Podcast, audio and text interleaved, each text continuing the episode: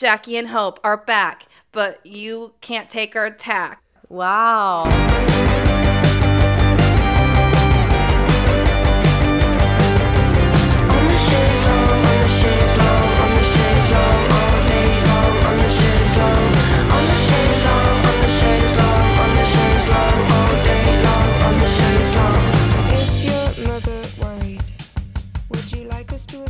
Ooh, are you using analog notes today?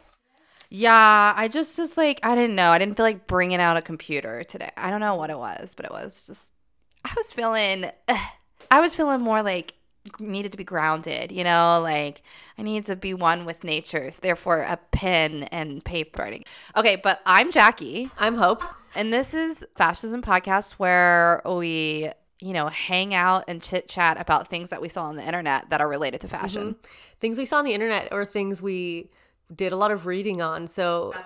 Depending on what episode you're listening to, it can vary. It very much. And I, ho- I hope you're okay with that. Sometimes it's a deep dive and we'll do like one long topic. And then other days, like today, it's Media Haul, where we take you through a few things we've been, you know, seeing on the internet and naturally developing opinions about. Mm-hmm. So, you know, if you like it a little bit, you should definitely rate it five stars. That's just kind of the uh, response economy we live in. Unfortunately. Anything less than five stars is basically like saying, fuck you, I hope you die. Yeah. We're really trying hard. We're trying at the max capacity that we can we can try. That's that's accurate.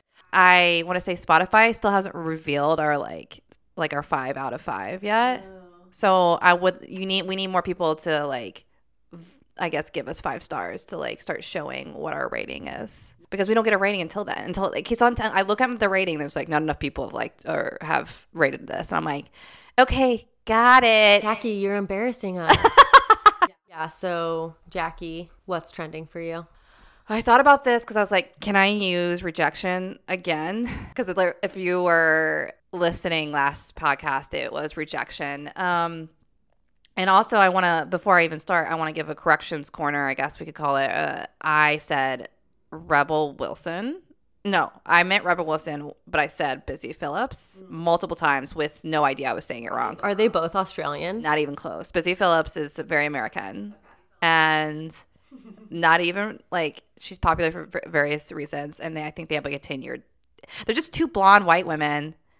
To me, I'm like, easily you can confuse them. Yeah, the sad thing is we were we were trying to give a shout out to our Australian yeah. listeners. I think I, I'm like, and that's who I want to apologize to. Mm-hmm. Listen, I just, I, I don't want to know your opinion on Busy Phillips. I do, actually. But like, that's not what I meant. I want to know your opinion on Web, Rebel Wilson, which is actually a very hard name for me to say. Mm-hmm. I want to say Rebel Wilson, mm-hmm. but it's Rebel Wilson. And I have to think very hard when I say her name. Yeah, I'm feeling very connected to our Australian audience right now because I just watched Love on the Spectrum, which, yeah, the one that takes place in Australia. So you watched a show from there. Now we're all friends with Australians. But what I was going to say is, I don't know. I I would say what's trending is me looking for answers um, in various sources. Like I went to a psychic. I went to – when I say I went, I called on the phone. I paid for minutes like like I was in two thousand eight and I only had so many minutes to use. But it was for a psychic. And um, I paid thirty dollars for thirty minutes. And I called this hotline for – fifteen minutes to get a psychic reading, and then I was like, okay. And then I called a second psychic to, to see if they could be, they're all from the same hotline. I got to just choose what psychic I wanted to call, so they could be sharing the same notes from the previous one. That seems so unlikely. You think so? Yeah, I mean, they're probably like in different cities at least. Like they don't talk, you think? Or you think it's like one little, like one business where they're all like, I think my phone number comes up and they're like, these are the notes that we said. These are the things that we said about this person. You, I just like wouldn't even think that they would do that much quality control.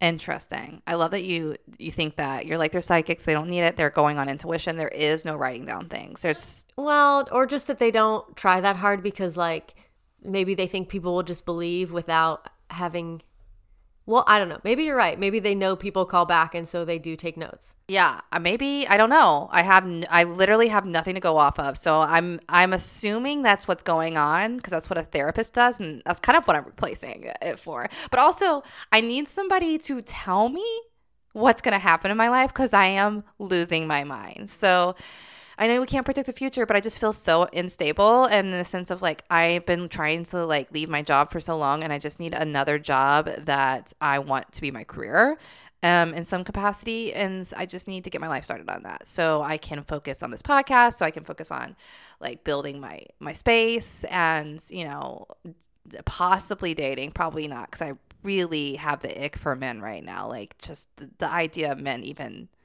trying to hit on me, I'm like, dude, gross. Um, but anyways, it's just like, I don't know. So I called the psychic. The first psychic, okay, so they told me a business was going to be go booming for us. And I, I didn't want to give them too much info because they asked me if I had a business. And I said, mm, kinda, which is what I was thinking this podcast. Mm-hmm. So who knows? And then the second person, I was more direct. I was like, I have a podcast. It, what, what do you see for us? Because was the first person one that was like, do you have a business? I'm seeing like YouTube. Was that, that was that one, right? Yeah. And then they were the one who said, oh, it's going to do really well, like starting in October. No, that was the second person. Okay. What did the first person say? She's just like, I see stuff picking up for you, like financially. You're going to be in good standing very soon, which I'm like, thank God. I mean, this is the stuff that I'm like, how much can I take this for what it is? But I just needed to hear that. Also, side note, I went to a psychic about two or three years ago. I think it was two years ago because I was turning thirty. It was a it was a gift to myself. And this psychic told me I was going to be famous. And didn't they say like they saw like Joe Rogan or something? Yeah. They're like, it's like the Joe, I'm seeing Joe Rogan show. And I was like, really? And I was like, this is what I get for choosing a male psychic. That's right. It was a man that was a psychic. All of y'all are sexist for thinking it was a woman. But also, you should have known the moment he said Joe Rogan. You know what I mean? No woman's going to be like, I'm seeing the Joe Rogan show. Ever? He literally was like, ever heard of it? Oh my God. That's hilarious. You're like, do you, you don't even understand how online I am.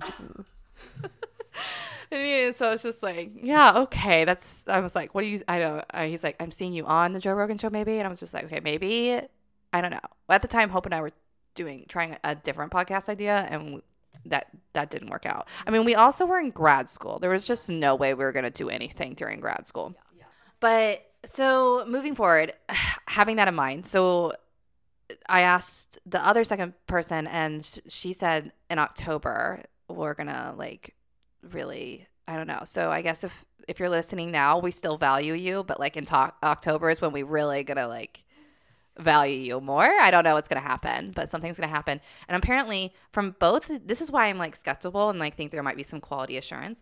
Both of them said that I was going to meet somebody in August, early September. Like, and when I say meet somebody, I was going to be in a relationship by then. I was like, I didn't really ask about that because I just like, I'm physically not interested at all being in a relationship because I just really want to figure I I just want to make sure that I have a career first before anything because I, I just don't want to rely on a relationship for any financial need. I don't want to rely on anything.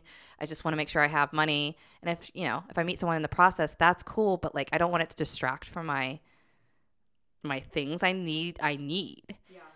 Um, and I just feel like men need so much from a relationship. Anyways. I mean, you and I are particularly task-oriented and goal-driven, yeah. So... Well, I think men are like, oh, they're so clingy, but I'm like, but they're... But men rely on women so much more than they're actually... Like, yeah. like th- they're saying that, but then they're like, who cooks you dinner at night? Who's like making sure setting up dates are happening? Like, yeah, who makes your plans? Yeah. It's like, I don't know, a lie that men have spread. Anyways, they all both... They said I already knew this person and that they were seeing a lot of growth from me, which they're not wrong. Like, I think I've entered a lot of relationships in the past being like, we're going to... Like, looking at it as like this... There was an end to the meet. Like, like this is it. Like, this is something I'm going to build on. Now I'm kind of like, if I were to enter a relationship, I would... Ha- we'd all have to be on the same page. Mm-hmm. There is no like me giving... room to not understanding what's happening and me like being like upfront, this is what I want, and I'm I'm willing to lose you if stuff like doesn't work out. Yeah.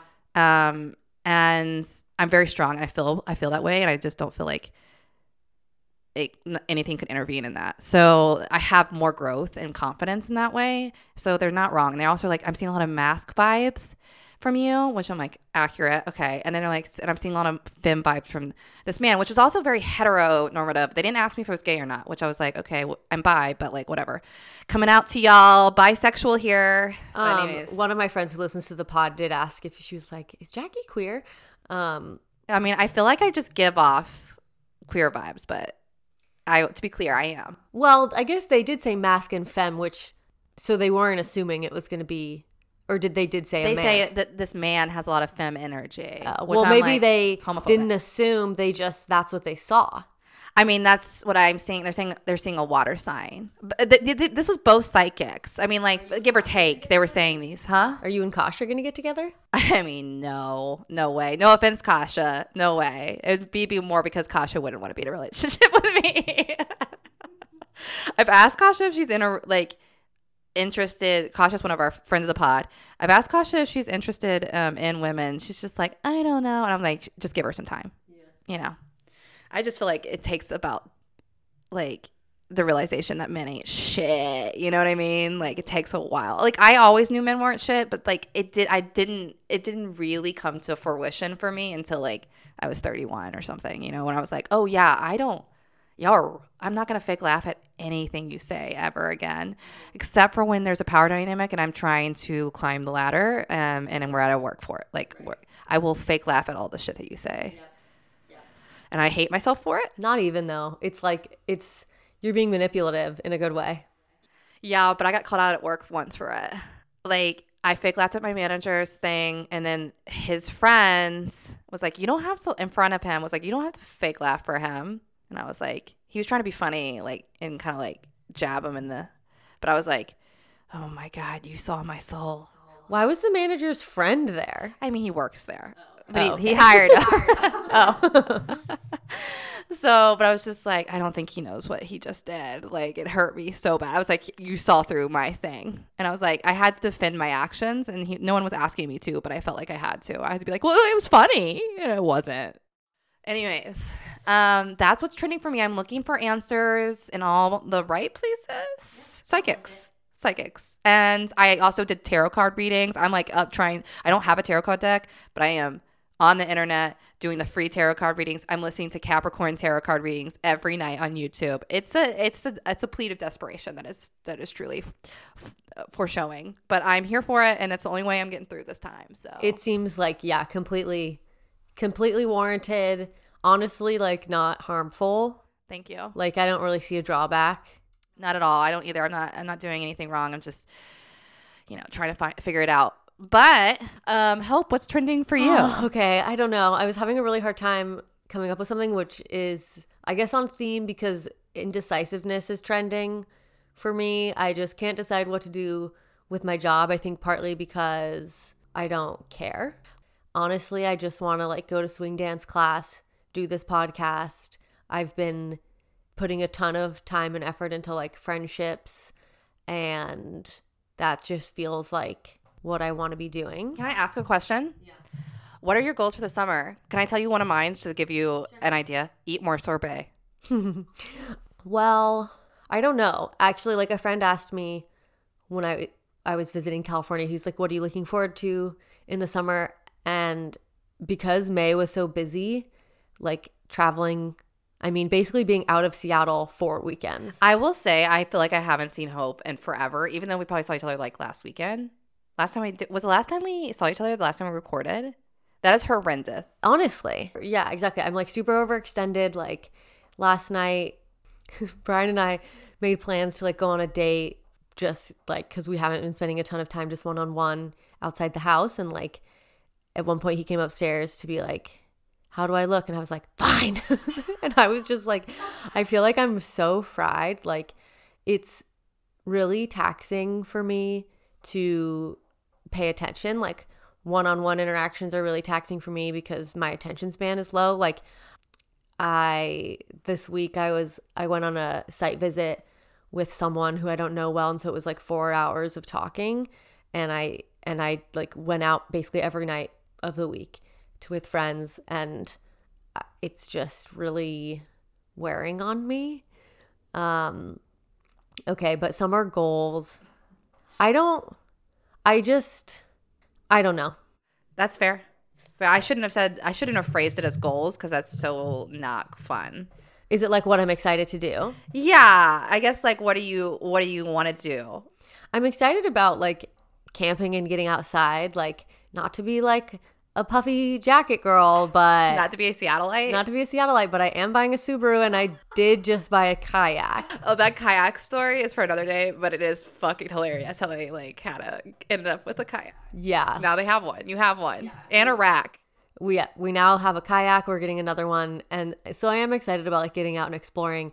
I'm excited about like finally getting this house the way I want it. And I mean, I think I'm excited about friends, like hanging out with more people, hanging out with my friends that I already have, and like because it's warm and because I don't know. I mean, I think December was when Lulu had surgery and we didn't leave, and then it was Omicron and it was winter, and now I think like it seems like everyone's emerging in a way, whether or not that's medically advisable.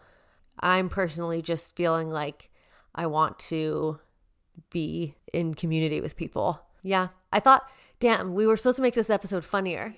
I know. I was like, we really need to spice it up. We, I feel like we've both been kind of in a funk mood. Yeah. And I'm like, nothing is funny. Yeah. I mean, and nothing is funny. Like, truly, I feel like nothing is great right now. But that's just the world we live in. And we do find humor sometimes. But. To be honest, there might not be a lot of humor in our first topic. Oh, yeah. There can be in our second and I think um, even our third. Mm-hmm. And who knows? Maybe maybe, maybe we have a joke in store for the first topic. Maybe we'll have a laugh. Hopefully. Keep listening. Maybe you will laugh too. Let's just all pray that we're laughing by the end of this. But if we're not, I, we'll be we'll be all right. Um. Okay. You want to jump into it? I wonder how much of the squeaky – we need the A forty-seven this chair, I think. There's just like, it's just funny doing a podcast. All of a sudden you're like, everything needs to be silent. I know. Maybe we should just like strap ourselves to the wall and like have po- like microphones dangling in front of us. But then like whatever straps is going to like, like if we use duct tape, that you're going to hear that peeling slowly throughout the, it's, um, that's true. And we'd have to edit that out. And then there would be the eventual collapse, but whatever. Yeah. I, that squeaking, man. I can't unhear it. Um, that's another thing I, I want to do. I want to. I want that to be our podcast room. I want I want to get rid of that bed. Oh my God, yes. I'm just trying to, it's like, yeah, whatever. Transporting couches like makes me want to cry. But anyway, okay, so first on our docket is talking about the Salvation Army. This I found out about from TikTok. My sincerest apologies that I can't remember who the fuck posted this, but I wouldn't probably have heard of it otherwise. I haven't I haven't organically come across it in any way, but on November fifteenth, twenty twenty-one, a class action lawsuit was filed against the Salvation Army alleging that they coerced vulnerable adult rehabilitation center, A R C for short, program participants into working at their thrift stores under threat of harm, including incarceration and reputational and financial damage. Um, this suit is in Illinois, but there's also been similar suits in Georgia and New York. And the accusation is that the Salvation Army has been abusing the criminal justice system, essentially gleaning the bulk of their workforce by soliciting referrals from courts and um, like probation programs.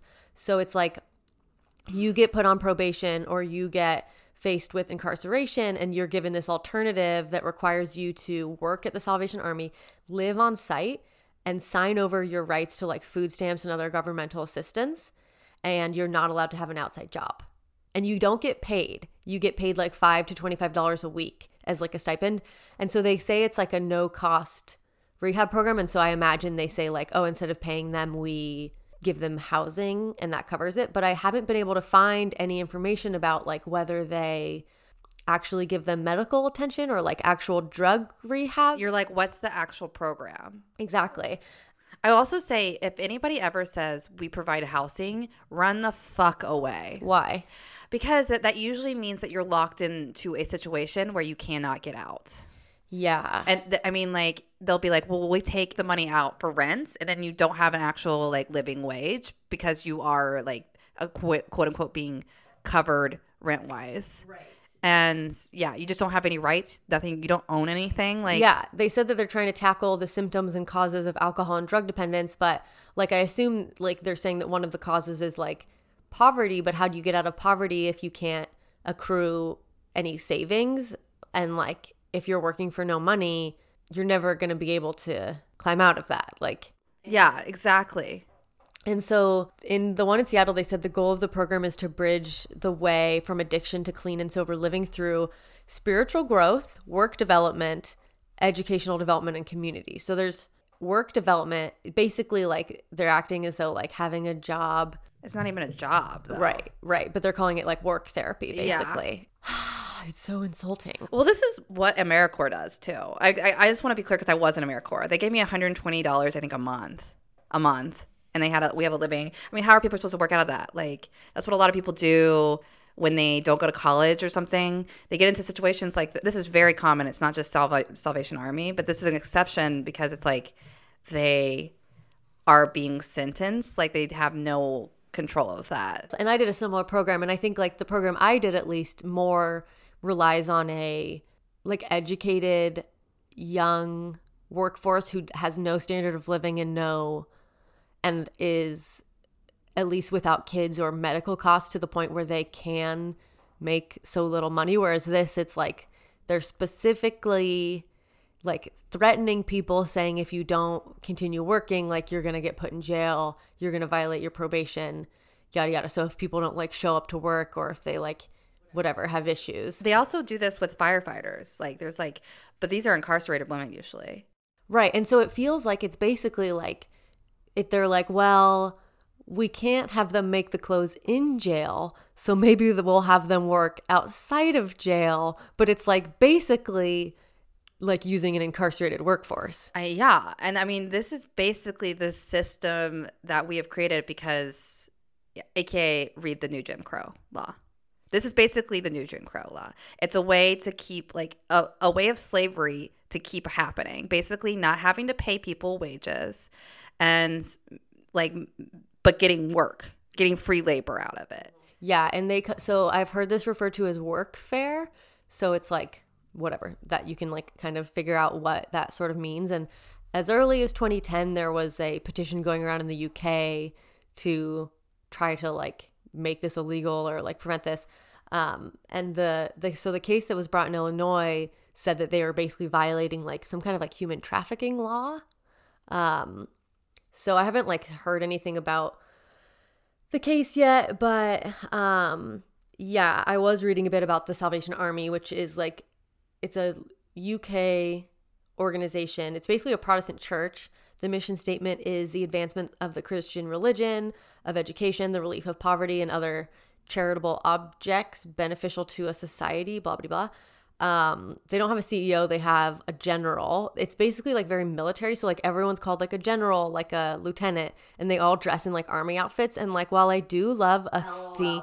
Yeah. And it's like, yeah, we love a theme. We love a like a themed costume. I ne- I will never love a military theme. Yeah, it's not the best one. It's definitely not. That and Marvel can go fuck itself. Oops, did I like exclude a lot of people? Or are people going to be mad at me? No, no one gives a shit about Marvel. a lot of people give a shit about Marvel. It is a weird comparison. What like what made Captain that- America, I don't know. I just thought of like the outfits that they wear. There's a lot of cosplaying those and it's it's very militaristic. It is propaganda for the military. Mm, mm, okay.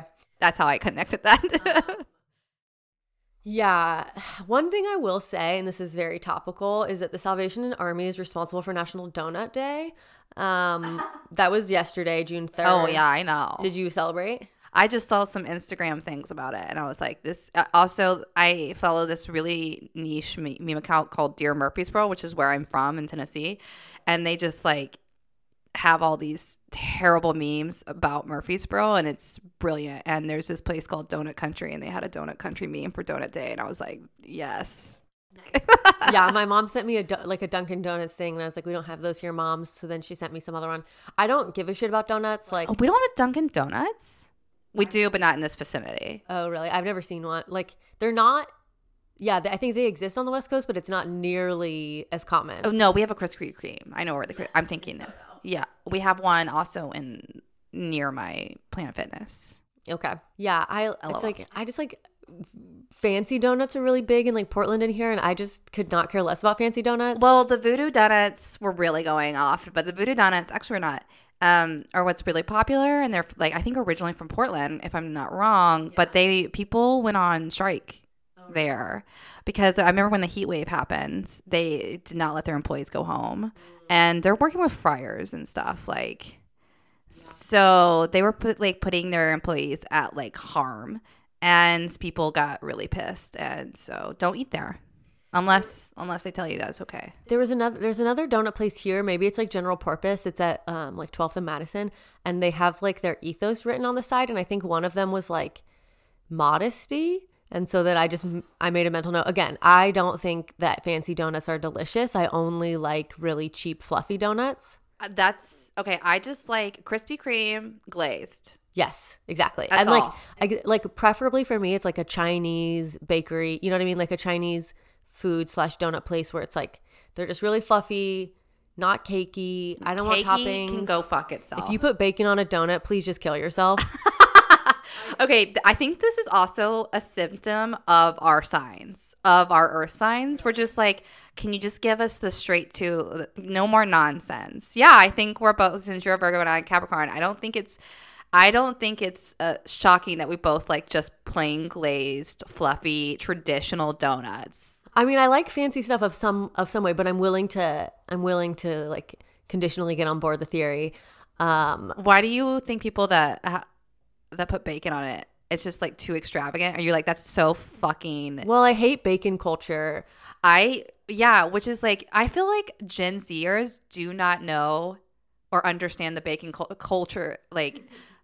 the the trauma that we had to survive through. It was like kale versus bacon, and I don't know why. Like there was just this everybody fucking hated kale, and then we all loved bacon, and it was like pushed to a max. And I think it has to be tied with toxic masculinity somehow. It's totally ma- toxic masculinity. Today I passed by a burger place, and there was a poster that said bacon is like meat candy.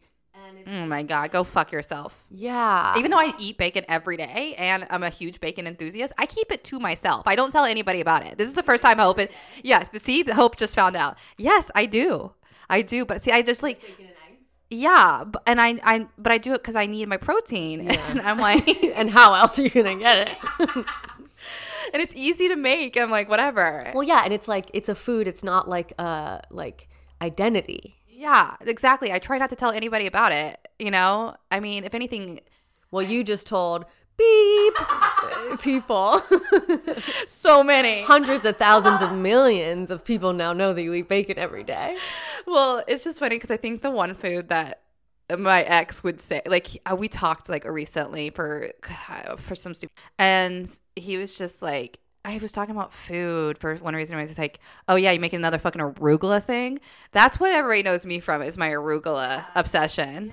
Yeah. uh, yeah, I did know that about you. See? It's just it's funny. But I actually eat bacon every day. I think I eat bacon more than I eat arugula. But I just, like, do like arugula a lot. Yeah. Okay. Well, anyway, so in nineteen thirty-eight, the first ever National Donut Day was celebrated in Chicago.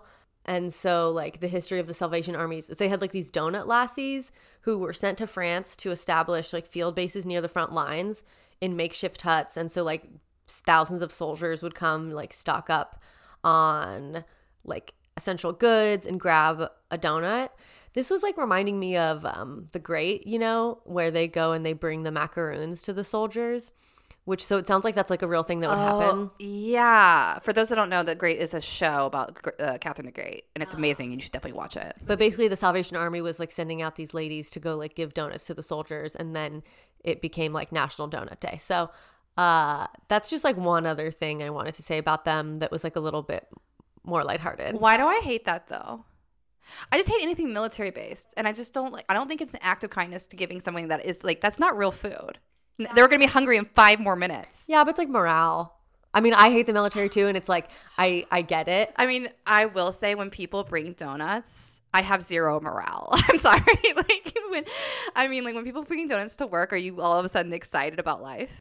No, but I'm not like, you know. You're glazed donut only, baby. I just, yeah, I just like, I have access to so many sweets and calories, and I live like a way more sedentary lifestyle, but yeah, I just feel like, and especially, you know, like they're out in the world where, like, imagine there's nothing all the like, time. Everyone's bloody. And has like four fingers left. Yeah, it's dire. Anyway, the Salvation Army, like, I want to know what happens with this story. Like, I think we need to rethink charity in general, like, to not be a Christian-based thing and a hierarchical, we're, we're the charitable, you're the poor situation. And that's like, I mean, I only, don't get me wrong, people, I, I learned what mutual aid was like Uh, two years ago. Yeah, but well, charity isn't real charity. Like, that's the thing. I was like, how are you actually helping people? You're actually, if if one person is benefiting more than the other, that's not helping. That's not providing any assistance. And they're they're getting free labor, while what is this other person getting? Experience?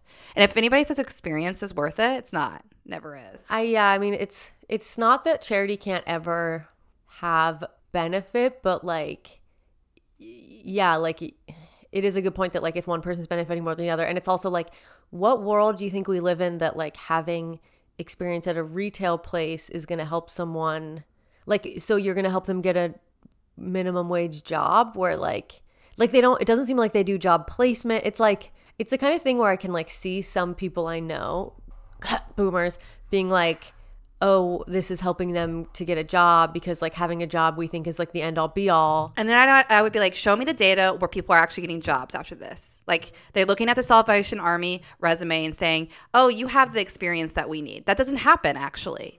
A lot of these people that are in these quote-unquote like work fairs aren't actually getting hired from their work experience. And or they should be hired within those work fairs. Like, why doesn't Salvation Army just hire those people after that? Or just pay them the whole time they're working, because, like, no matter what you've done, like, illegal, no matter, like, what situation you're in, your labor is still worth money. Yeah. So I just get enraged with that shit. I'm just like, why does... capitalism. Um, okay. And the fact that some people think that some jobs are worth more than others, can everybody that thinks that, you really need to recheck. I think maybe seniority might have a factor into that, and I get that. Yeah. But that doesn't, like, jobs all pretty much are equal in, in base. And, like, in physical labor, ugh, don't even get me started, dude. Oh, God. Here I go. It's, yeah, there's someone on Twitter who was like, the what the thing I like to say at parties to, like, really piss people off is that, like, jobs are dumb. Like, the jobs we have are dumb, or, like, most of the jobs we do, like, don't matter because, like, you know, like, shuffling things around an Excel spreadsheet for a tech company is, like, literally doesn't need to happen at all. Exactly. Oh, Brian's. We told Brian not to run the water while we were recording. He forgot. He's like, I think he turned it off immediately. And he's like, shit. Poor thirsty Brian. He's like, he's like just looking at the sink, like, dripping, and he can't have any water. Um, yeah. So we're gonna move on to the next topic. Are we done here? I'm done. Cannes Film Festival. That's how you say it. Con or can? No, con in Spanish actually means the C word. So don't say that. But it's not in Spanish. That's in French, right? In French. Oh, really? Okay. Yeah, because I was reading that explicitly. They're like, don't say that. That's a bad word. It's like can of beans. So can. And it, why does that make me so angry? Um, the squeaking I, is really distracting me. I wonder. We're going to have to just live with it. it I'm comfy. The amount you're willing to sacrifice for comfort, I might just have to get another chair and bring it down here next time. Oh my God. Yeah. It's going to be okay. Hold on. I'll get in a better position. It's just because my feet are on the ground, you know? It's just like. It's a swivel chair. It's really my fault. It's nobody's fault. It's the chair for existing too long. And now it's like, you know, squeaky. It's natural. It's squeaky. It's natural. It's a natural squeak. Um, Cannes Film Festival, for those that don't know, is in Cannes, France, I guess. And it's a twelve-day film festival. And, like, let's go back a little bit in time and learn a little bit the history. So there was one in nineteen thirty-nine that was uh, canceled, but nineteen forty-six is when it, like, I think the first held one um, follow-through happened. In context of this Cannes Fe- Film Festival, it's very prestigious, as in, like, the wealthy elite go to it.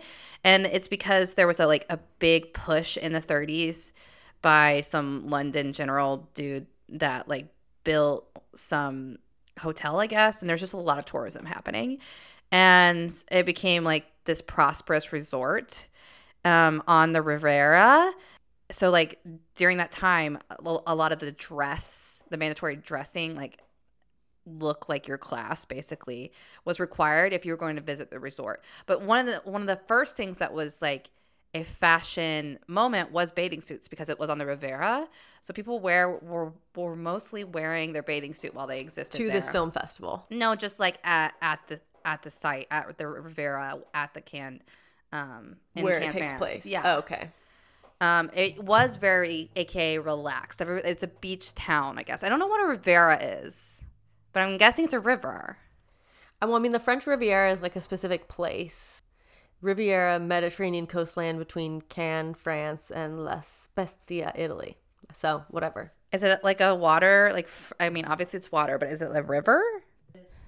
It was hard to decipher what really was going on, because I didn't really want to go any deeper, because I was just like annoyed with this concept that the reason it, it, the film festival is so prestigious is because there's a resort. Annoyed me. Yeah. You know what I mean? Yeah. I think it's like a coast. It's like a... Okay, yeah, that's what I thought. It's a beach. Yeah. I think a lot of yachts. It's on the Mediterranean. That makes sense. There's a lot of yachts out there. Or, yeah, the yeah, Balearic Sea. So a little bit about this film festival. There's twelve. It's a twelve-day one, so it it takes place in like May. People go for all twelve days. I'm sure some do. I'm sure some not all do. Yeah, it's not ex- open to the public. That's the thing. It's it's industry only, and so there's not they're not screening tickets, um, and they're yeah they're not sold to the general public. There is an art to getting to sneaking in if you really wanted to. If you really wanted to like sneak in. You can just Google it, and people have a lot of opinions about how to do it. You got to have the right outfit, the right kind of like uh, moxie about, you know, which now I have unlocked a new like thing I want to do before I die, and it is try to get into the Cannes Film Festival. Cannes. That's a really, yeah, that's a really fun idea. Uh, I don't think I would be able to like even afford a trip out there, but like maybe when I'm sixty, you know? Yeah. So like, it's just like actors and directors and stuff. Um, yeah, it's like the films are submitted. Usually the films that do well um, go to the Oscars. So it is like an elite film. It's like pretty prestigious. It's I don't know the process. You have to be accepted in. I don't understand the process, but you I, I'm assuming you have money backing you up and you have a huge P R team. Speaking of P R. So it's not like indie films then? There are some what people consider indie films. Like they're not backed by a big film industry. Um, like some of Kristen Stewart's films are considered indie, uh-huh. and they would win. Like she's won a couple, and I've never seen any. I don't. I, I just do not care to see anything she's in. Besides Twilight. I mean, I only watch Twilight. Unfortunately, I am a hipster, and I only watch it ironically to laugh at it. Well, yeah. Um, I don't. Yeah, don't. I don't care about Kristen Stewart. I only recently saw Twilight, and it was like a fun weekend activity when my friend was visiting, and I also watched that one of her like being gay at Christmas. Oh yeah, I watched that one too, and I remember me watching it by myself, having personal opinions about it, being like it's okay, and then you being enraged about it, and I was like, yeah, me too.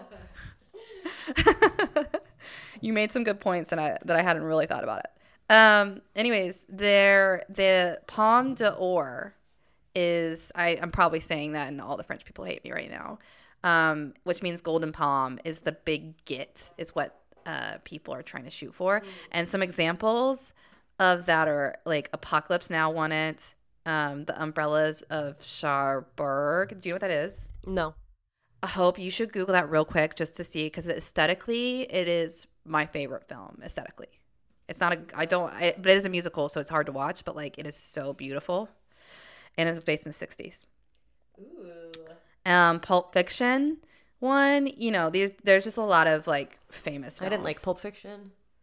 I saw it when I was, like, nineteen, twenty, and I loved it. And I would probably assume now I would never want to watch it just because so many men have told me that it's one of their favorite films. Yeah, there's, like, literally no female character that has, like, a like any personality that exists or, like, at all. Yeah, I believe it one hundred percent. I mean, Quentin Tarantino is the worst. Um, and there's a really funny clip going around on TikTok about him talking to um, Fiona Apple, and her you, you can see the light dying inside of her, like this face where she's like he she he's talking about insane bullshit like hipster, and her being like so bored and like her being like I can't believe I even started this conversation, and it's great.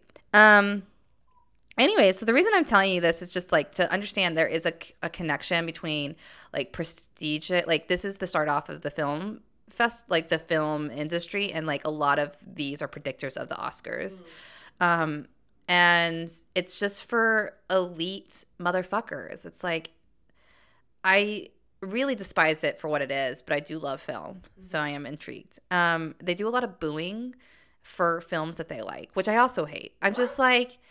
Uh, th- that's their culture. They're trying to be like, I don't know, cute or something. Uh, like they're like, boo. For some reason, I just pictured Gwy- Gwyneth Paltrow being there and being like, boo. Yeah, I mean, there's a lot. Of, yes, there's. I mean, that's happened. Like so, it, and they do it often. They boo it. I think it's supposed to be ironic because some of the p- things that they have booed are some of the best films out there. But I think it's like, and they, sometimes they even win the, the Golden Palm. So I don't, I don't, I don't understand the booing. I don't care to understand it. And I'm out of it. Am I? Uh, sh- Hope is Hope is yawning. Hope is yawning. I'm a, I'm a sleepy baby. Sleepy baby. Okay, so I first heard about their uh, dress code from Lainey Gossip like in two thousand fifteen, and I didn't know why. That's why I wanted to talk about it because it just happened, and I remember the dress code being an issue. And people were protesting it, but that's like all I remembered at the time. People like actors were protesting it in this way. Like I'm gonna tell you what, it, it's not actual protests, but in this way that they thought was something white feminism at, at its best. But um, basically, in two thousand fifteen, there was a movie called Carol, which had feminist undertones at the time. I've never heard of it, never seen it. Um, sorry, but like a few women came in with like wearing flats. And they were turned away from the show because they could not be wearing flats. They had to be wearing high heels. What year was this? twenty fifteen. What? So Kristen Stewart and Julia Roberts that same year just went barefoot. They took off their shoes on the red carpet, which I'm kind of like, okay, so you showed them, you know what I mean? Like, but yeah, they have like such gorgeous feet, and every- it's like, yeah, I'm like, actually, you should be censoring those those. Yeah, wear hiking feet. Boots. That would be. More feminist, just kidding. Uh, but that, no, I mean, there's no, uh, there's a lot of context, okay, around the dress code. It is very binary. It's very like black tie. So men that are male presenting have to wear a black tie and women have to wear high heels mm. and usually something identified as feminine. And that was kind of in the context. A lot of women are critiquing it because they're like, that's not fair. But I'm also like, it's not fair for men to be wearing black tie either. I mean, to be fair, it's like wearing high heels is physically straining, whereas wearing a black tie, it's like not. Yeah, no, no, you're you're accurate. I, my whole thing is if you're rich, you should dress up because you have the money. But I don't think you should be confined to a binary. Um, okay. Everyone should have to wear heels. Yeah, exactly. Exactly. Yeah. I like that take. Um, okay, so some of the historical, like, dress code breakers, I guess. One was Pablo Picasso. Another, I this is all, I got this from their website. They never mentioned the two thousand fifteen incident on their website, F Y I. Cannes website?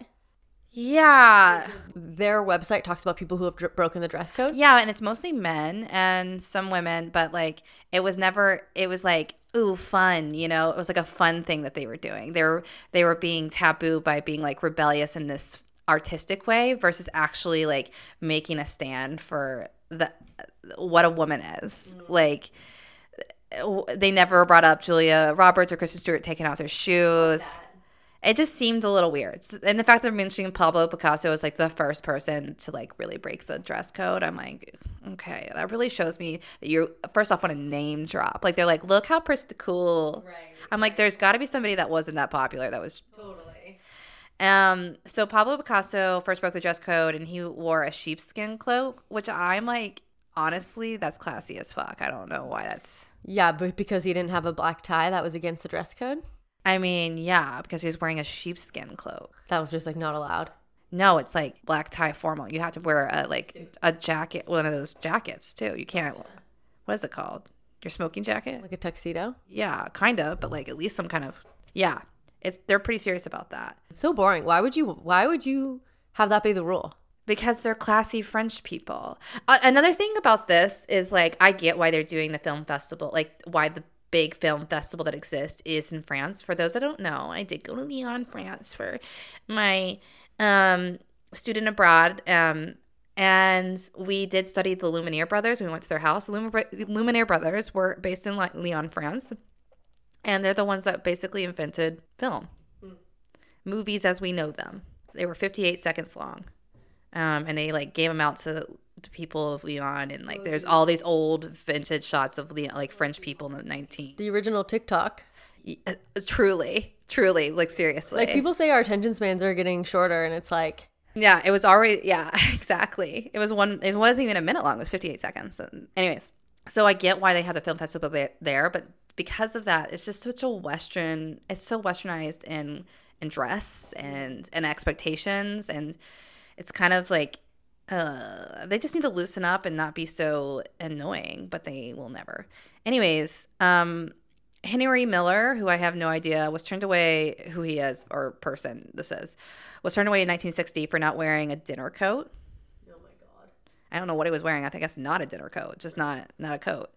And then, uh, okay, can you Google this person? Mm-hmm. Ilona, I L L I O N A, Stellar, S T E L L, or S T A L L E R, one of the two. I think so. And she's married to Jeff Koons now. Okay. Yeah. Oh, wow. There's like a picture of him like breastfeeding on her. Yeah, she's an artist. Okay. And then, I like how that's my response. Yeah. that make, yeah, that holds up. In nineteen eighty-eight, uh, she, this is my fave. She was like full nip out, like basically essentially topless. She had like a, a thing between her boobs. Also, here's my controversial thought about this. She is like itty bitty titty committee. And I think that makes it less controversial. For sure. Because if you have big tits bouncing, I just feel like people are going to be like, how dare she? Right. Um, but, I mean, they were like that, but, you know, it would have been much worse. Um, look her up for her nineteen eighty-eight Cannes. Oh, I'm there, baby. Oh, and it's great. She's, like, holding, like, a teddy bear. Yeah, and, I love it. Um, she's part of, like, some, like, radical group, and she's done porn, too. But I'm like... What kind of porn would she be doing? I don't even feel like – I just feel like I look at her and I'm like, you're doing artistic porn where people are like, I don't know. Are they even having real, like, penetration? Like, is there penetration even happening? Are you calling her out for, like, not being hardcore enough? I, I mean, I'm just interested in what kind of porn – she doesn't – she's not giving me, penet- like, penetration. She's giving me, like, su- suck my titties, you know, like, I don't know. Like, I'm trying to figure – it's artist porn. Like, yeah. It's artistic porn. It's not going to be like, give it to me, daddy. Right. Unless it's ironic, unless it's a statement. I don't know. That's what I'm trying to say. Like, she's yeah. she's giving me camp. Okay. Yeah, I see it. I love it. I love her outfit. I love the, like, crown thing she's wearing, like, her really intense eyebrows. It's just yeah. great. It is great. And then Madonna in nineteen ninety-one, which is less iconic to me and not as controversial, but for some reason it was on their website. Again, I'm like, was it a real controversy or is this Candace being like, oh, look at them? Yeah. Um, Madonna wearing her like comb bras that she was known for in the late eighties and early nineties um, by J- Jean-Paul Gaultier. That was a controversy. Hmm. It's a cute outfit. She's like, has, what's the thing like, like you put over your arms? I'm looking at it. Uh, I don't know. She's basically in like an undies.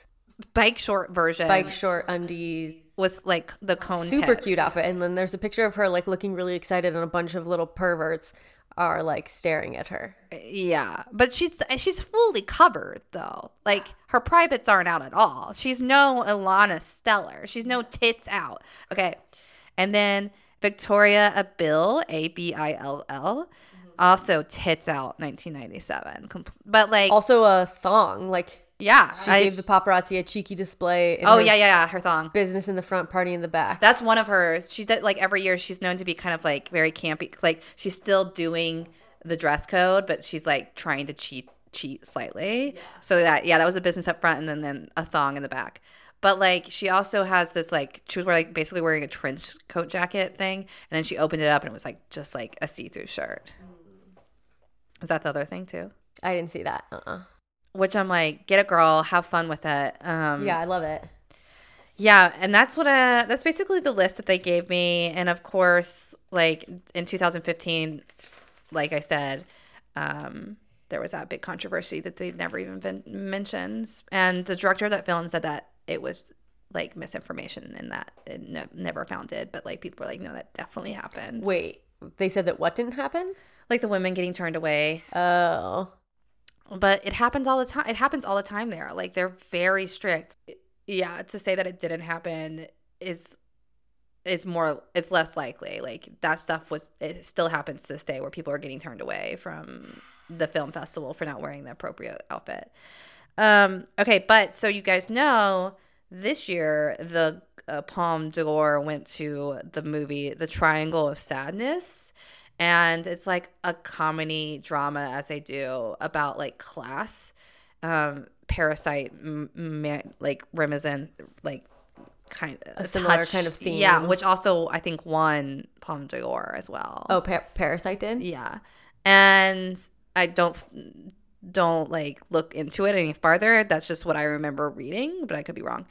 And The Triangle of Sadness looks amazing. It has Woody Harrelson as the Marxist captain of this like huge ass yacht. I think that like they end up in an island. So the way it's shot is beautiful. I've watched a little bit of clips and I'm very excited to see it. Yeah, I'm down to watch.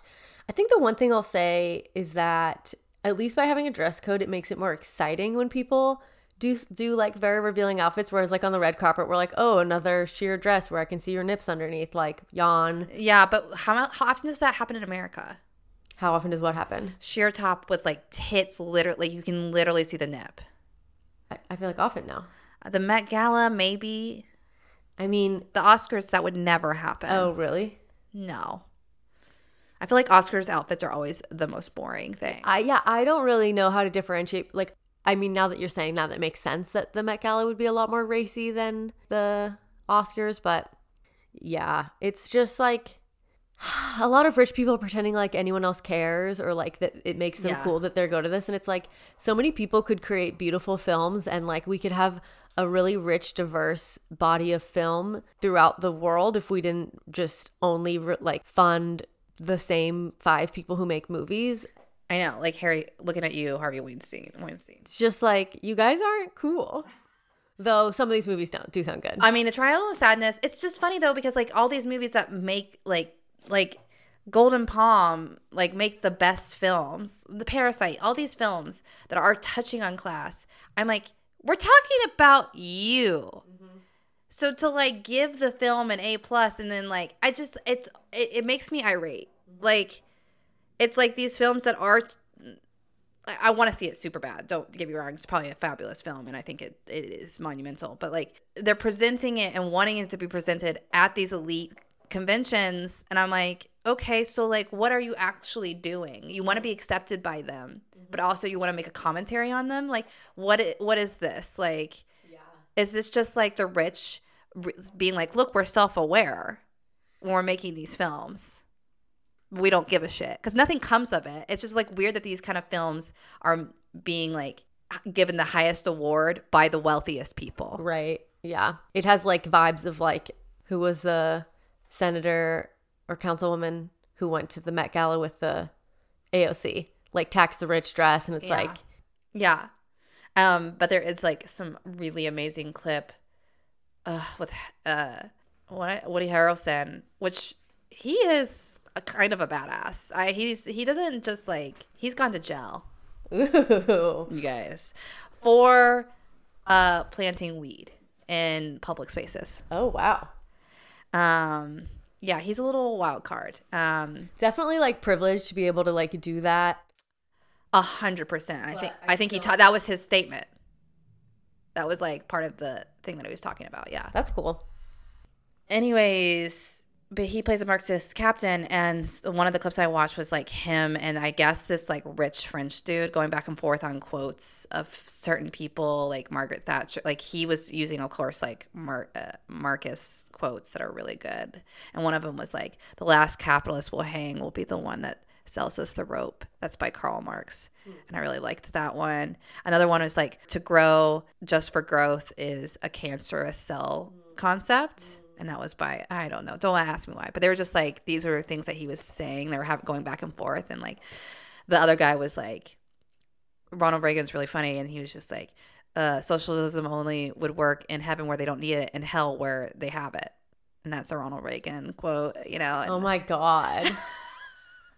Wow. Yeah. And wait, so this is Woody Harrelson and who going back and forth? It, like, this French character, um, which I, I don't know the details because I haven't seen the movie. It was just like a clip. So I'm assuming he's like a, the rich guy. Oh, this is in the movie. Yeah. Oh, and this okay. is Woody Harrelson's, like, he was the Marxist um, captain. So they're just kind of like, it's tongue in cheek. Like, he's like reading off the quotes and they're guessing who said these quotes. It's very natural and it seems fun and kind of like. I love it. I can't wait to see it. Yeah, yeah. Um, and these two models and him and the woman that cleans the yacht with all these billionaires get stranded on an island. And mm. I don't know what happens, but mm. I'm hilarity, obviously. Mm-hmm. Um, wow, dude. We just do trailers now, I guess. I'm sorry. I just want everybody to watch it. I was like so into it. I was like, I got to tell everybody about this film. Yeah. Um, and I watched like three clips and I was like sold because it was they were funny. I mean, um, this is like, this is called bringing value to your audience. You know, you heard it here first, people. I'm I'm truly sorry. I could, Hope was like, you gotta you gotta stop. I can no. tell. No. Okay. I'm I'm here for it. I yeah my. But they won for a reason. But not all, that doesn't mean prestige. There's there's been some films that you have never heard of that have won. So it doesn't you don't always get famous from like doing well at Cannes. No, but it does significantly help your um, film. But I do think. You heard it here first. I do think The Triangle of Sadness is going to be the hit of either twenty twenty-two or twenty twenty-three. I'm going to text Shelly and Kasha and tell them to come over at six, right? Or yeah. We're having a sleepover with our girls. I am a sleepover kind of gal. What I think you should get is like, well, Brian's going to want to eat. Then you should probably get a large pizza. You should just get one large pizza. Okay. Um, okay. Should we talk about the Vox article? Yes, let's do it. I have okay. notes on that. So we're talking about this article called Trends Are Dead by Terry Nguyen, um, a Vox writer. And the basic thesis of this article is that, like, the trend cycle is, like, right now we have this tendency perpetuated by TikTok to, like, try to name every little, like, niche aesthetic. And it's not that even that these aesthetics are happening. It's just that, like, people are talking about them and then – like the the content spreads rather than the actual like rather than the actual aesthetic, and that these aesthetics aren't based in a subculture. And I this isn't the first time I've heard this thesis that like subculture's dead and that like basically there's no mainstream for us to react to anymore. Um, and so like, you know, rather than having like a punk scene that has associated music and politics and dress, like dress just being one of the components, we have these aesthetics that like actually aren't tied to anything, like e-girl, coconut girl, coastal grandmother. And it's like more of just a talking point versus like a like ethos or like a not ethos, but like it's just a talking point. It's not a representation of um, a radical movement. Like a lot of these fashions that we stem from, like punk, we have talked about this in the past. Mm-hmm. Like, punk is a big one that stands out to me. Like, Cruella came out, like, giving ode to that punk era um, and dressing. But she was a capitalist whore bitch. Like, and that was her whole thing. And I was like, during the seventies, if you were punk, you were a part of that punk movement. Yeah. Or even, like, with hippie, like, hippie dress, like, stemming from also, like, a movement. And I, and it's, like, beyond that, it's, like, there's also, like, alternative culture that isn't quite as politically rooted. Like they talk about like hipster, like in like the twenty tens, like hipsters were people who were like, I'm not mainstream. And I definitely identified a, like the, of not being mainstream at the time, but now it's like, because there's alternative was the phrase, right? And like now there isn't such a thing as alternative, like yeah. because there's so many aesthetics happening. And like, well, alternative could be a, a a term that TikTok would use, but it's not alternative because it's in the mainstream. Like right. Right. And like Gen Z, rather than like deciding, oh, I'm alternative, this is how I dress, they get to like play dress up with all these aesthetics rather than having to identify with one. It's like you're kind of like just playing around and trying them out, which is like not necessarily a bad thing. I mean, I think it's not great in the sense that this is symptoms of late stage capitalism. In that the how... how it's not about making a statement, how clothes, fashion is how we interpret the world. And if there is no sense of interpretation going on and that we're just following a meaningless concept, that to me just means that we're buying for buying's sake. Right. And that is a little scary to me because, like they were saying at the beginning of the film, that trends are a reaction to something. In the beginning of the article? Yeah. Or sorry, did I say film? Because I, I I only watch. I don't I don't read. Yeah, I'm going to wait for it to come out on movie and then I'll tell you what's in it. But yeah, it's like, and that's what, how trends are identified. Like truly, it usually there it's a reaction to something else, and that's how people predict stuff. Well, and like, yeah, trends can also be based on like actual material availability, or like, or like things like, oh, I like this movie's popular, and then everyone starts dressing like that. But we just have so much material, and it's like we not only have all of the media that's out right now, but we have all of the media that's ever existed, and so Gen Z can like look back on like all of this different stuff and and access it too. There's like, since we have, there's such a thing as fast fashion, so literally you can look at something, afford it, buy it, get it the next day. Like there's no. And when we did talk about like, I feel like when we did our trends episode in the beginning of the year, we talked about like just not caring and that being a trend for the year of like just wearing whatever you want and like a lot of personal style. And I think like in that way, it can be cool that like there's a, a lot to draw from and a lot of like experimentation to be done. Yes. Um, though I think like a lot of that is being done online to an online audience rather than like in real life. But okay, so that, that's the other thing. I watched a few TikToks. I, I recently had to answer a questionnaire. You, you guys may or may not know this about uh, this House of Sorcery is a job I'm applying to. Not that I'll get it, but they, for a part-time designer in the job, I was asked a bunch of questions uh, after turning in my resume and portfolio. They came back with like thirty questions. And one of them was like, how do you keep the magic um, outside of work? I'm like, first off, there's no magic inside of work. Also, what is this phrasing? I, yeah. Are you trying to date me? Right. Um. But yeah, so my answer, I got real heady with it. And I was like, I don't even know if this is how you say his name, but Heidegger, who studied metaphysics and femin- phenomenology, he's like a theorist and a philosopher. And uh. has this concept of poetic dwelling. And poetic dwelling is how we conceptualize what's above us and what's below us, like as humans. Mm. Basically, it's how do we find, how do we exist in the space that we're existing in. Mm. So, and, and the interpretations of that is usually through architecture. It's like, churches are an example, right? Like there are a lot of them are pointing towards the sky because there's a spiritual aspect of it. Yeah. So there's such a big interpretation of how we interact with the sky and, and the ground. It, regardless if we want to acknowledge it or not, it's there and it exists.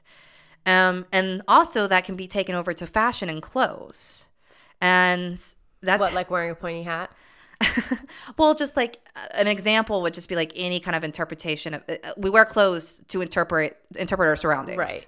Right? Like that's just what we intake. Right. Is um, this like a formal situation? Is this like like a situation where I'm going to be moving exactly. a lot or like whatever? But also it could be more spiritual. Like a lot of like in India, a lot of people wear items of clothes that represent their spirituality in certain ways because it's how they interpret the world around them. It's a spiritual place. Mm-hmm. Um, and especially in Hinduism. And so, I mean, there's a lot of ways to think about this. And to me, that that's... where the, we're vo- we're as a nation, as an America, as even a collective, a globalization, we are so focused on individualism, mm-hmm. and that is how we are interpreting the world. Is what I'm getting to. So like there is a devaluing of trends simply because we're so focused on individualism. That is the that is the trend, is individualism, and that is my thought on that. Thank you. That is my TED Talk for the day. I guess I don't necessarily buy that we're more individualistic today than we were at the turn of the century. Not at all, but I think we're got gotten to a point where we're melding and depoliticizing, as this as this article even points out, we're depoliticizing movements. To a point, it's just about expression of the individual. It's not about expressing the concept of politics. It's not ex- about expressing your spiritual sake. It's about how we want to be viewed as a single person. kind of void. That is that is the push on TikTok is what I is what I'm getting to. Yeah, thoughts are coming up for me. Like now, I'm kind of feeling like the alternative culture right now is anything that's against capitalism. I I would say yes. And like and so it's interesting. Like Brian and I were at having wine last night out and watching people go by, and like I was t- I was telling him about this article, and he was like, I mean, there are trends, like, and that's the thing, it's like, yes, these micro trends that we talk about, coastal grandmother, coconut, I learned about coconut girl, that was like a new one for me, and or weir- weird girl aesthetic, it's like those, I would agree that those aren't actually truly trends, right? But there are trends still. When you look outside, it's like, yes, people are wearing like wide leg jeans, people are wearing like whatever, like there are still are like you can still draw similarities between the way people are dressing. Um it's just like this specific like drive to name everything. Well, yeah, and as this article points out, the reason of naming everything is to contain it and sell it, except that like the people who are doing it are like Gen Z people who don't own companies. Yeah, but they can still be m- getting a brand's market. Like, they can make money off of it. They can, but I don't think they are. I think that there is a drive of that humans have to categorize things. And it's also, like, we have a really intense, like, content cycle. Because, like, okay, when we saw a few people talking about Twee, we did a whole episode on it. And it's like, is it because I saw people walking around dressing Twee? No, it was because I just, like, wanted to talk about a thing that people were talking about. But, yeah, like, brands... brands like take advantage of it. But ha- there was an actual comment on one of that on our TikTok. That TikTok is the most popular TikTok we have right now. It's like almost reaching one hundred thousand. And I think it's just because there was such a like a lot of millennials are getting on TikTok and they're like, what is this Twee thing? You know what I mean? Like, and I feel like people are trying to understand it more. And there was a comment that's like, is anybody else seeing this actually in real life? Totally. And to that, I say probably in London. I don't know. I feel like London's very Twee, but not I not here. I haven't seen anything. But again, Seattle's not fashionable in any way. But like even when I watch like New York fashion stuff, I don't see Twee being. It's if anything, it'd be like the Midwest millennial that's still stuck. You know what yeah. I mean? Yeah, that's exactly what I just said. Did you just say Midwest? Well, no. I'm just I'm saying that like it's not happening in real life. Yeah. Um, and that like we're one of the people who are capitalizing on. We're capitalizing on it as content, not on it yes. as like something to sell.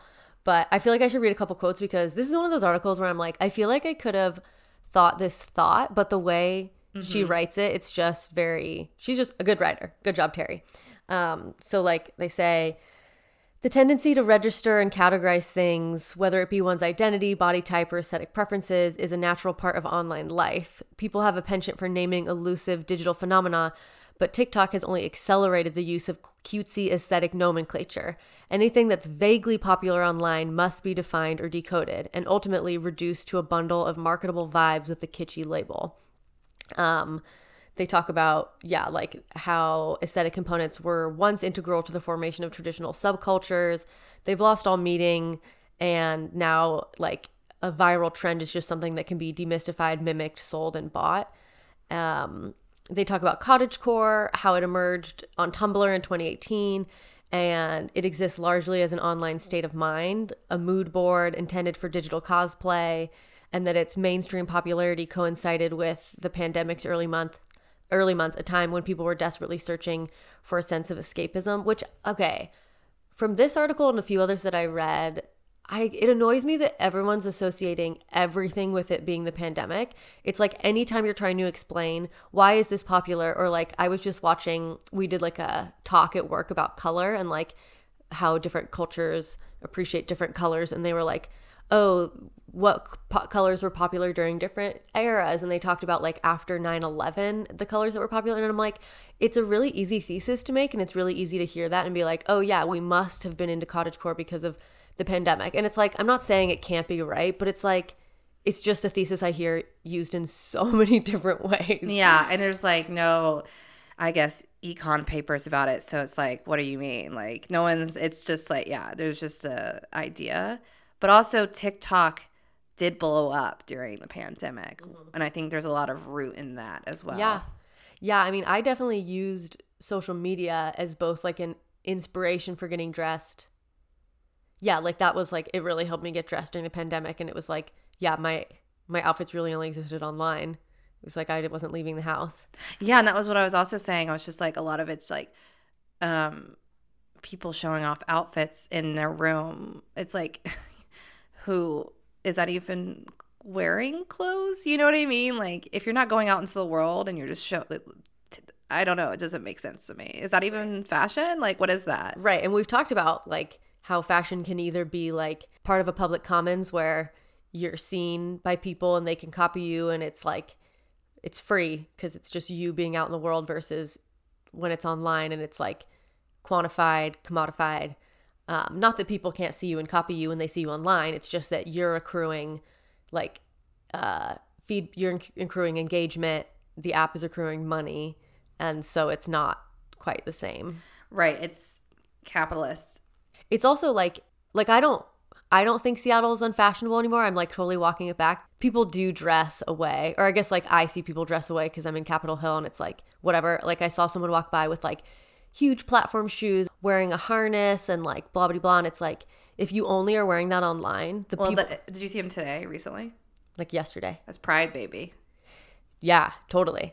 And when I think like these people existing in public is so important, because if it's online, the only people who are seeing you, it's a feedback loop. They already are like not scandalized by that. But if you have like people traveling or just like whatever, people walking around and like they see people dressing like this, it's like it's working to actually normalize it and to expose people to things. It's kind of like, I feel like a different conversation at this point, but. I never got to finish my why where I get the magic. Basically, I just said, oh. I try to lo- exist, and that's how I find magic. I was like, I dance. I uh, just wanted to be clear. I, I wrote, I said, I dance. Oh, God, whatever. I said, I, I make, I have dinners. I make stuff with my hands. And I was like, I also talk about fashion. Yeah. Anyways, that's how I make the magic. I accidentally talked about our podcast during a job interview recently. That's okay. I gave I gave it all out to them too, and I was like, I hope they don't listen to it. Yeah, but like your people are more like, wait, why would you want not want the the? Because I mean, I definitely am like, I'm horny. Yeah. I want everybody to think I'm never horny. Okay. Yeah, yeah. that's that's how you get a job. I don't want. Yeah. But they asked like what I do. They're like, what makes you interesting, or like, what do you do outside of work? And it's like truly this. But uh, yeah. I mean, you're like I'm. kind of like doing TikTok, doing making TikToks. Yeah, it's like also like I'm not interesting. Like I don't have to prove that I'm interesting to anyone. I, right, and I'm like I guarantee whatever you think is interesting is not interesting. Yeah, you're not interesting. I mean, because like I assume people at a lot of these jobs are like, I love running. That's what makes me interesting. And I'm like, literally, I could not think of a most boring. Seriously, the most basic thing you can possibly do. Yeah. Um, Anyways, if you said that you were making a podcast for fa- about fashion, I would be like, you are the most interesting person I've ever met. Um, Anyways, that's just my bias. So, also, that she mentions how Guy Debord um, basically predicted this. Um, and those that don't know Guy Debord, there's a quote in there. I don't. I, I wish uh, I had the thing. I do have the thing in front of me. I just don't want to squeak any more than I have to. uh, Guy Debord is a French theorist that was part of the Dada movement, and he was part of this group called the Situationists that basically explored urban sites through an, various ways. It's like a, it was an interaction with the site that was creating this idea of meandering, and they would take signs and like get rid of their their meaning, um, promoting chaos and non-functionality through the urban landscapes. The concept was like, even through the urban landscape, we are being guided. Um, and it was their way of being like, like some Dada artist um, that took this like to heart, like would put eight different locks on their door, the only one that worked, you know, like just stuff like that was like to make it actually non-functional, because like functionality is just a drive for lack of creativity, I guess, or lack of and like efficiency, like a mech, like a mechanism of capitalism. So yeah, like it, well, it kills culture. It kill it kills the. It's just yeah, efficiency is like you, from A, you're getting to A to B. Mm-hmm. When there is no getting to A to B, the options are endless. Yeah. Do you want me to read the quote? Yes. Okay. So in his nineteen sixty-seven book *Society of the Spectacle*, the French philosopher Guy Debord introduced the concept of recuperation, the process by which subcultural ideas and images become commodified and reincorporated into mainstream society. It kind of makes me think of like Pride. Um, uh, exactly. That's exactly. That's yeah. And he he was, I think, coming off of that was like just him looking at science in general as a way that are bec- becoming commodified and then eventually become meaningless.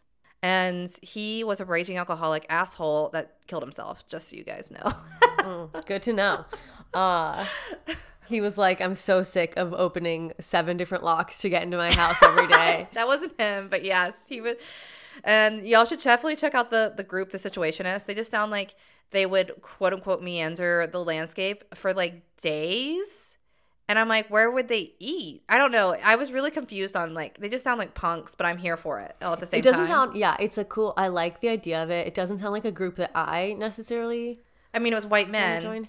And that's the other thing. There was a really funny TikTok that this woman's just like going on a fake date. It's like P O V or whatever. And she was just like, real quick, um, because I'm tired of this shit. I'm going to get right to it. She gets her notepad out and she's just like, who's your favorite uh, female theorist and philosopher? Like, that was, like, one of the questions. She's like, mm-hmm, mm-hmm, good, good, good, good. It was, like, all these really poignant questions. And I'm like, yeah. So Guy Debord, I just, like, I I know him and I, I I love his ideas, but I am mad he is a man. Do you? So did you read his stuff for your thesis? Yes, I did. Did you like it? Or did you? Were you inspired by I, it? I remember, like, that's the thing. I wish I took a class and just focusing on the Situationist as a theory, because we also were exposed to it during one of our classes with Ken, uh-huh. talking about maps. Okay. That was one of the maps that he showed us, uh-huh. was one of the maps that they made, which m- was based on emotion and focused on that. It was like a not, it's, it was a non-legible uh, map of Paris. Um, that was kind of the concept, very Dadaist. And it's just hard when you're trying to read theory and then you don't have anybody to bounce these ideas off of, because theory is literally that. There, there's, there is a concept and it is real in that way. It's just like I need some help processing what what I'm actually trying to say. There's like, it's just like I don't know how to explain it.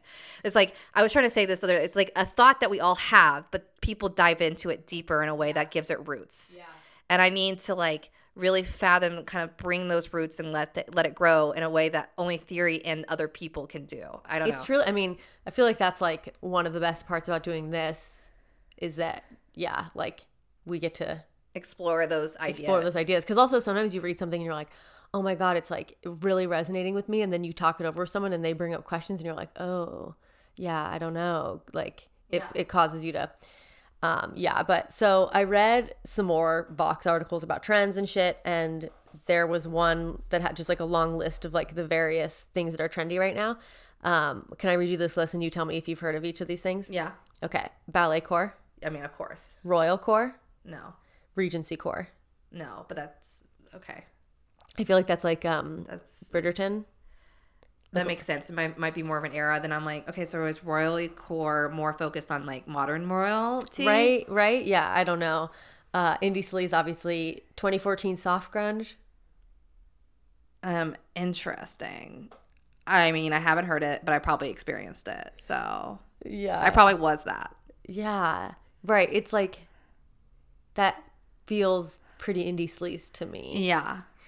Um, I mean, I didn't like wash my hair and like I was wearing like all my Bonnaroo bracelets. What is that? What is that? Ooh, I love that.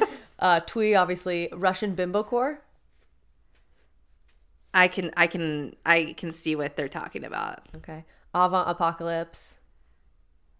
Yes, for sure. That. that we've talked. We definitely talk about that. That's our our boy.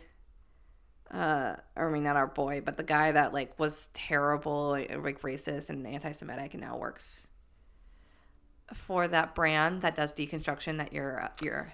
Oh, what's that guy? Like John, John Paul. Wait, no. It's the guy that does deconstruction. Margiela? Yes. But does it wasn't the one who was racist, John? No.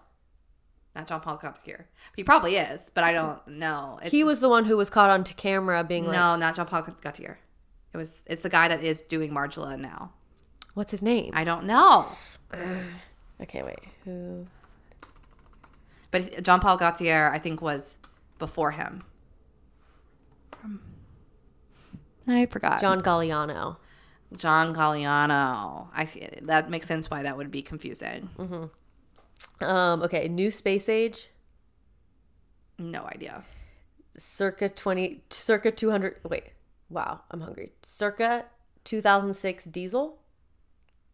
I'm really curious what that means. Is that like van di- like diesel? It makes me think of like diesel jeans. Maybe. Okay. Um, clowncore. Yes, Jackie made a great TikTok about. Thank you. Clowncore. Hyper Gen Z. Bellhop core. That sounds so goofy. I can see that. I can see what they're talking about. I mean, like, that's still very Wes Anderson. I feel like there's a bellhop in every fucking Wes Anderson mm. film.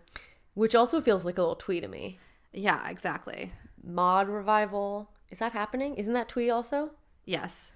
Joycraft. This is the thing. There, there's a lot of overlaps. They're just naming things. Right. Um, and this is why I think hipster is really the ultimate um, umbrella for all these things. But go on. What were you saying? Joycraft. No idea. Opera gloves. Oh, that's just a article of clothing. And then skirt. I was I was, I was skipping the ones that were just like balaclavas. Um, Coconut Girl. Have you heard of that one? The, I wish I've mentioned far too many times so far. No, but what is that?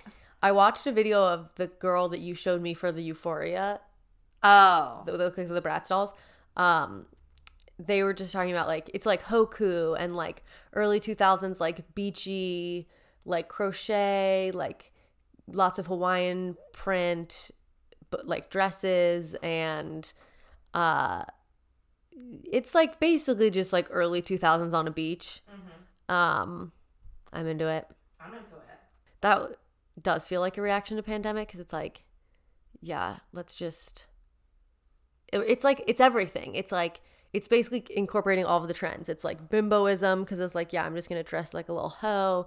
It's like post-pandemic because it's like, let's party and just like have a good time. It's like also just building off the other trends that are going on, like crochet and like tie-dye and like, you know, some of the D I Y stuff. So, you know, whatever. Let's just do it all on the beach. I mean, honestly, I'm mad I'm not on the beach. Anyways. Well, we're getting texts about the pizza situation. We should head out. I'm getting hungry, too. You mentioned getting hungry, and then I was like, wow, I'm actually starving. Yeah, let's go eat. All right. We love you guys. Love you. I love you, Hope. Yay. All right. Bye.